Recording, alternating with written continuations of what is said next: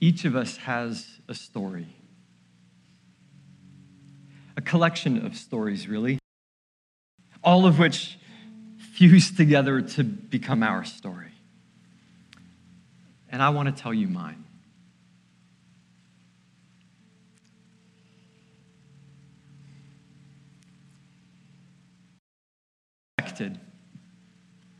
My father had gone back to school, still working full time. My mom was a registered nurse and working full time. They were not looking for anything more to be added to their plate. And then all of a sudden, me.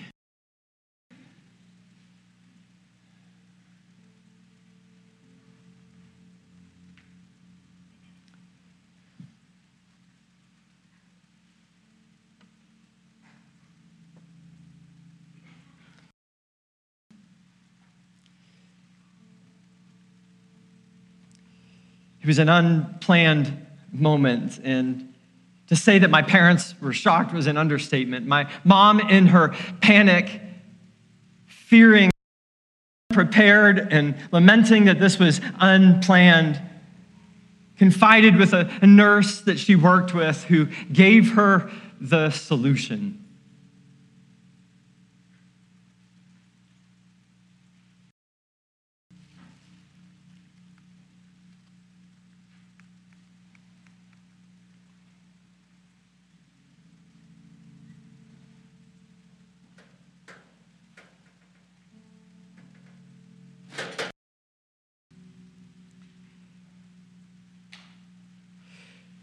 We live in a disposable culture. We used to handwrite our letters. Remember those days? The, the imperfections were a part, part of the process, even beautiful in the making of poetry. Nowadays, we don't even repair things. We used to repair just cheaper to replace something than it is to repair it. And so if we don't like something, we exchange it. Out with the old, in with the new. And if we don't want something, we toss it.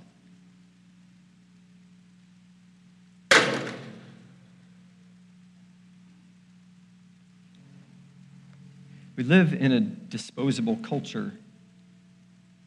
And maybe that's hard to hide our flaws.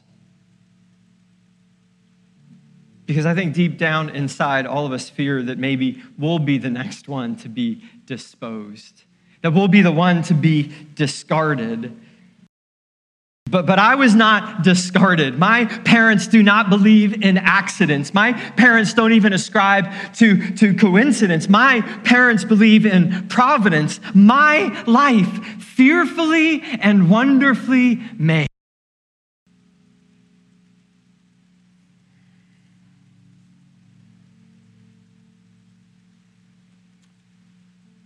Everyone's story starts differently.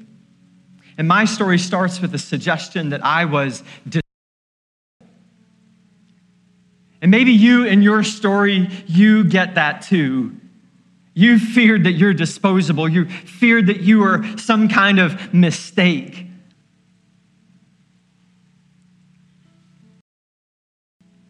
But there is another story the, the story of a God who created all things and created you and me and formed us into his image and then stepped back and declared that it was good.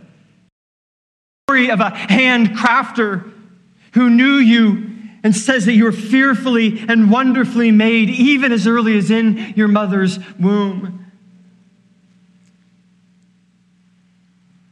The story of a God who looked not, for I have redeemed you, I have called you by name. You are mine. It's the story of a God who never makes mistakes. Life is unplanned. And where every face is formed by his image, no matter the color of its skin. Story.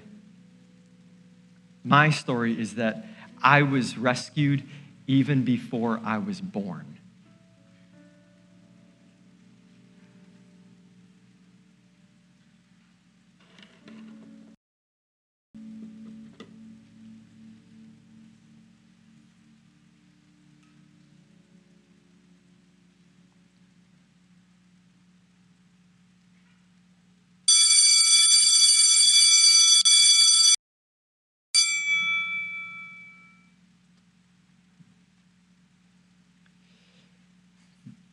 Pregnancy test was not my first brush with a disposable culture.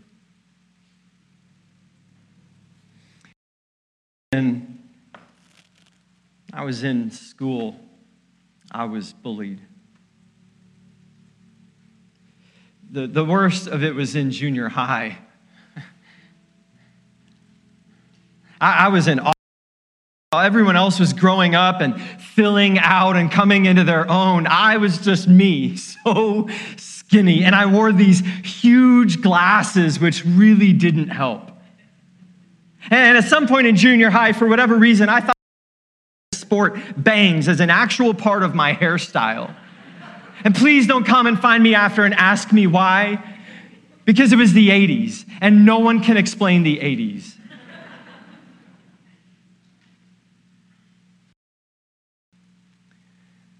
I hated being me.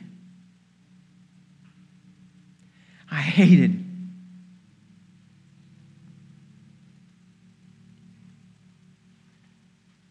in every school I wondered I wondered what would happen and if I would be embraced. You see, you see, my school in that particular season, all of the lockers were in this configuration in this, in this quad. And there at the center of the quad sat this trash can. And every day, for almost as long as I can remember in that season of my life in junior high, I ended up inside that trash. Some days, with my underwear pulled up, placed in feet first, those were the good days because sometimes I ended up head first.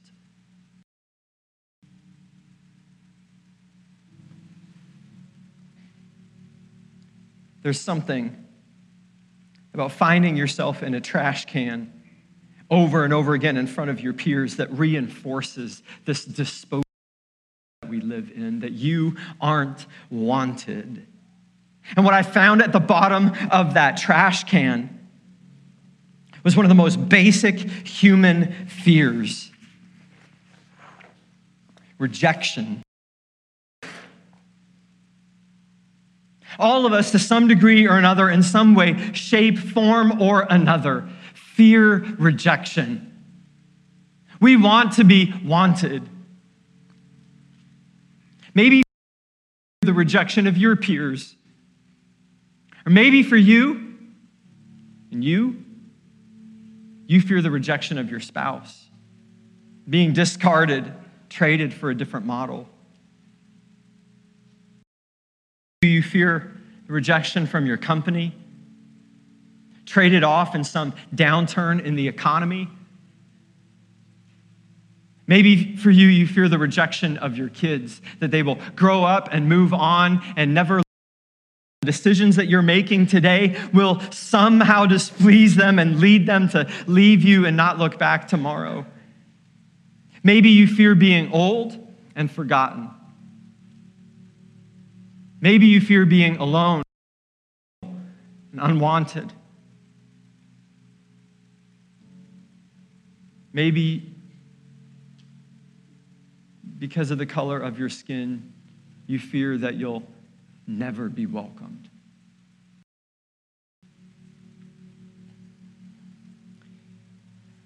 We don't like to admit it. We all try to deny it, but we are all driven by it. And I still to this day have no idea. Always the kid that ended up at the bottom of this trash can until one day someone spoke up. I don't remember the particulars of the moment all that well because I just happened to be caught up in the same old guys, but just as I was about to be disposed, at just the right time, I was rescued. My weakness to offer anyone in return with all of my awkwardness, with all of the stuff that I was holding on and carrying. Me in that moment, I was spoken for. I was rescued.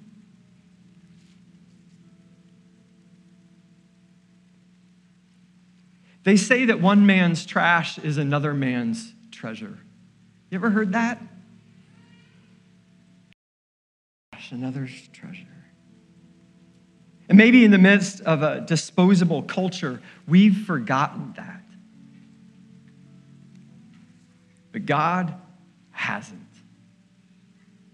Paul would say this, chapter 5, verse 6, that while we were still weak, at the right time, Christ died for the ungodly.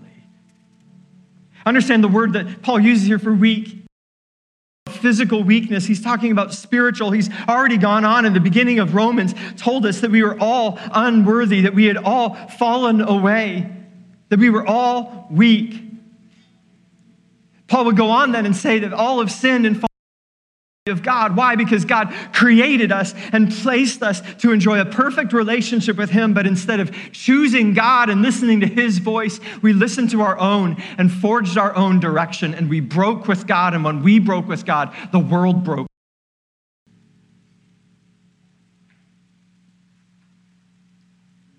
But God, at just the right time, This was nothing new that we Testament prophets have been saying it for thousands of years. In fact, the Old Testament prophet Isaiah kind of prefigures Paul in this. He'd say, for, for we all, like sheep, have gone astray. Each of us has turned his own way, and the Lord has laid on the iniquity of us all that at just the right time in salvation history, Christ died for the ungodly. And in one man's trash became God's treasure.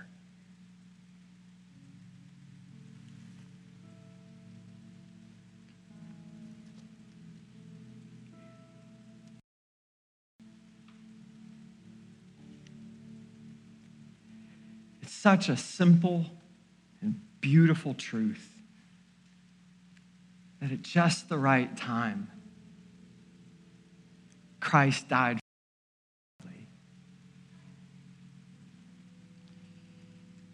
When Paul speaks of this in our weakness, the Greek word there means powerless.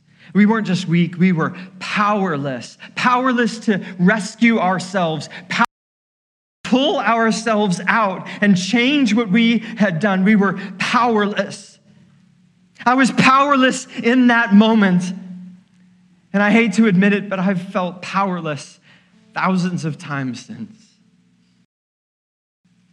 I felt powerless on the night of our 10 year anniversary when we should have been celebrating over a dinner and instead found ourselves in a sterile emergency room losing a pregnancy and I could do nothing about it. And I couldn't even hold my wife's hand during the procedure. I felt powerless. I felt powerless in moments that I've cried out to God and He hasn't. And powerless in moments when I've been desperate to change, but my sin just keeps on calling. And in those moments, I feel so weak.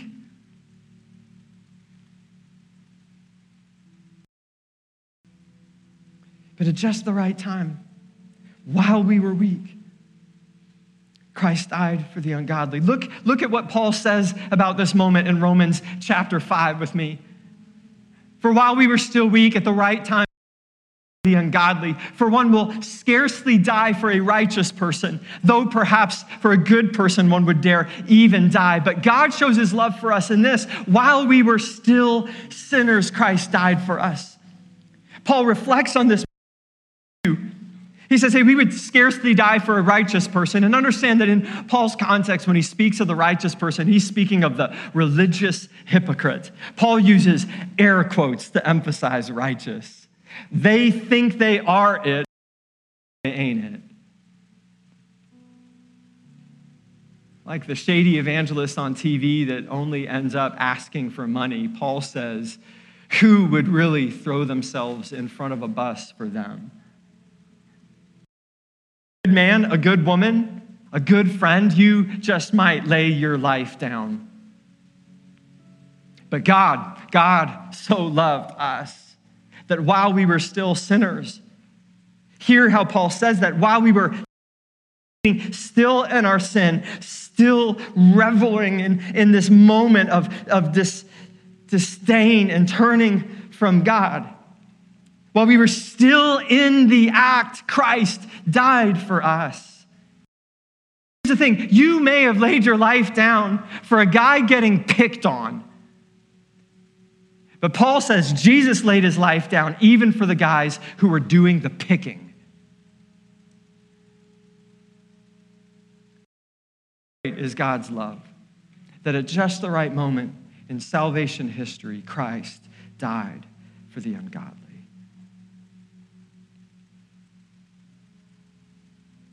But Paul tells us an Easter reminder that God not only rescues us, but through his resurrection power, he offers us new life. God not only rescues, but he resurrects and he restores. See, this is the beautiful hope of Easter. I'd like to say that after being rescued from this moment and pulled out of the trash, that I moved forward with my life and I never looked back, that I had confidence again, but I'd be lying if I told you that. And you're not supposed to lie at Easter. The truth of the matter is that I carried this moment far longer than I care to admit. I spent all the years thereafter trying to prove my worth, trying to earn my rescue, trying to hide away all of the flaws perfect all of the imperfections, scrutinizing myself, testing myself, beating everything out of me so that you wouldn't find anything unworthy in me, anything that would lead you to reject me, to not want me, to not love me. And over and over again, I return to this place trying to prove my worth to people, trying to carry it all all the pressure, all the perfections. Do you know what that does? It causes a thousand little cuts to your soul, only to find in the end that I was suffering under the weight of my flaws that I fix. We are all suffering under the weight of our flaws that we can't fix. Not on our own. And that's why we need rescue.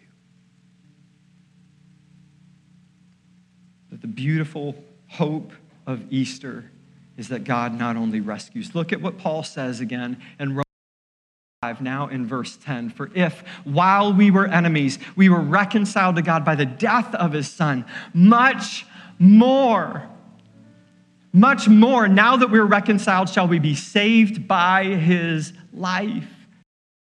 In this moment is that God didn't just come and didn't just offer his son to forgive you of your past. He offers you through the resurrection power a new life, a restored life, a life free baggage that you keep holding on to because you're convinced you need to prove something to be worthy. The beautiful hope of Easter is that God not only rescues, he restores.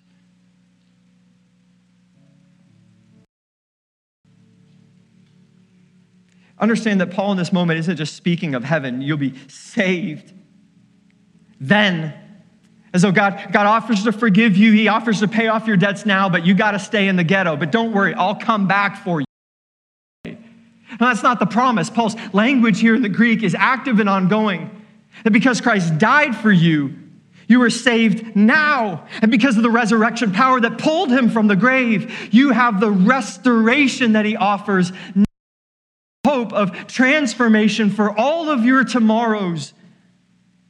That your story would no longer be a story of shame, but rather a trophy of his grace and a monument to that he is the God who rescues. Paul says in Romans chapter 8 that the same power that raised Christ from the grave is at work now in you, in those who to transform you and to rewrite the story. Because the resurrection is proof that God not only has power to forgive, but that God has the power more that you've been looking for. Much more.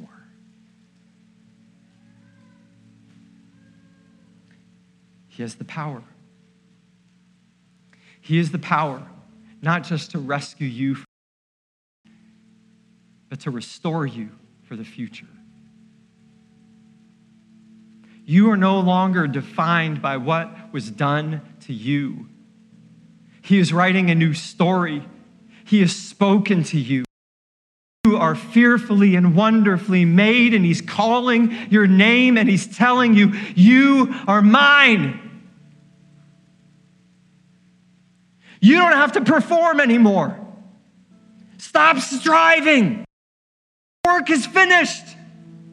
Jesus paid it all. Not so that you would prove something to the world and everyone who's watching, but that so you would rest. He wants to give you rest. There's no shame anymore. You don't have to fear anymore. Jesus came and he paid it all so that you wouldn't doubt anymore. So that you would know that he gave his son at great cost because he wants you.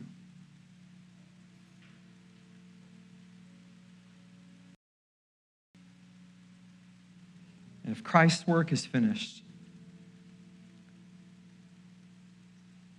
then the question is what is our response to his work? If the work at the cross is finished and he said, it is done, then stop your striving and instead choose to embrace his work. Paul would go on in Romans 10 and say that everyone the Lord shall be saved. What does it mean to call on the name of the Lord in these moments when you feel like you're still trash? He says, if you would just confess with your mouth that Jesus is Lord and believe in your heart that God rose him from the dead, that's what it means to call on the name of the Lord. Confess and believe. And when we confess and we believe, we are not only forgiven in resurrection power we are restored to his work of transformation. The much more that you've been looking for, Jesus secured at the cross. And the only decision then you have to make is whether you because everyone who believes shall be saved. If you're here today and you're feeling lost, and you don't know how this story ends, and you don't know where this is leading, and is going to redeem this, would you embrace his work? And would you stop striving in your own? If you're here today bearing the marks of the things that you and hiding in shame, or bearing the bruises of the things that were done to you, would you hear that his work is finished and he longs not only to forgive, but to restore you and use. But would you choose to believe that and embrace not only his forgiveness, but the new life that he is offering? Because everyone who calls on the name of the Lord, would you today, would you call? If you don't know what that looks like, the scriptures say when we enter a moment with God in prayer and we simply believe, we confess our sin, that He is faithful and just to forgive us of all unrighteousness, to forgive us of our past and restore us into a new future. And if you have never done that, would you today choose to stop your own work and rest in His? Would you bow with me? Whether you're here in the room or at home, watching online, would you today call the Lord? And if you don't have the words to begin, would you just pray along with me? Father, I, I confess I am in need of your rescue. I confess that I keep returning, God, to the wounds of the past. I feel trapped, God, by the things that I have done.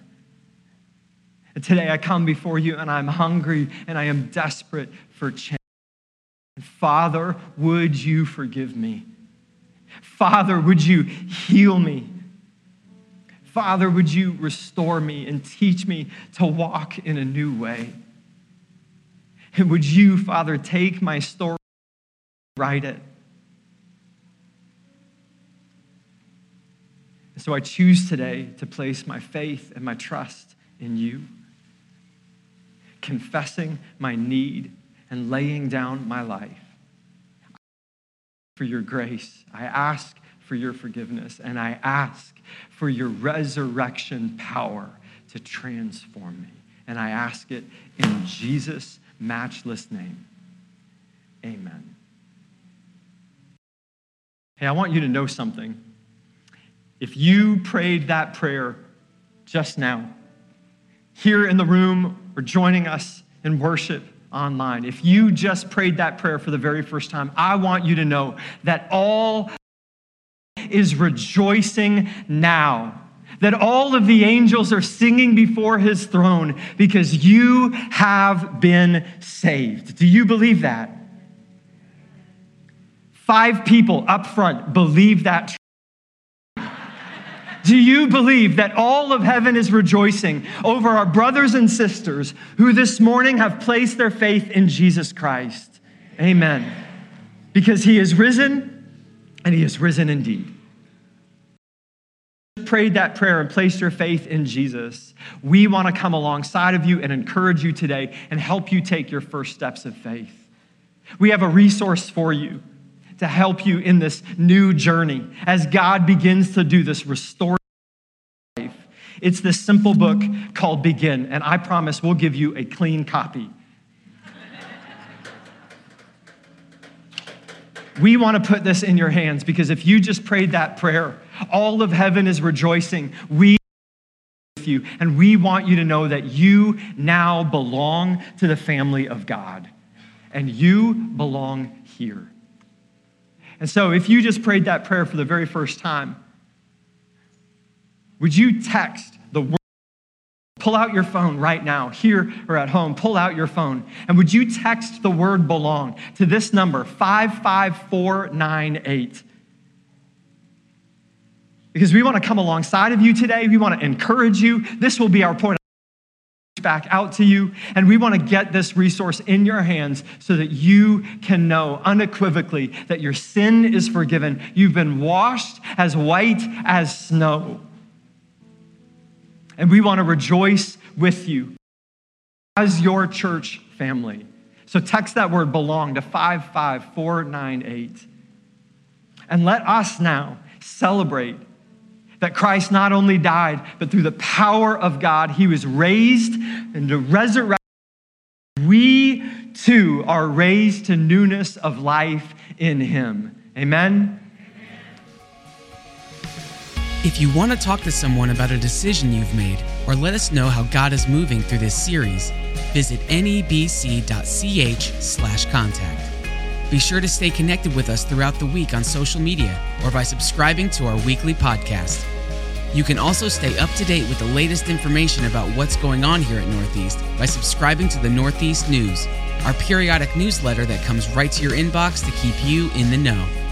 Thanks for listening to today's message, and we hope that you join us as we continue to make disciples on mission for Jesus Christ.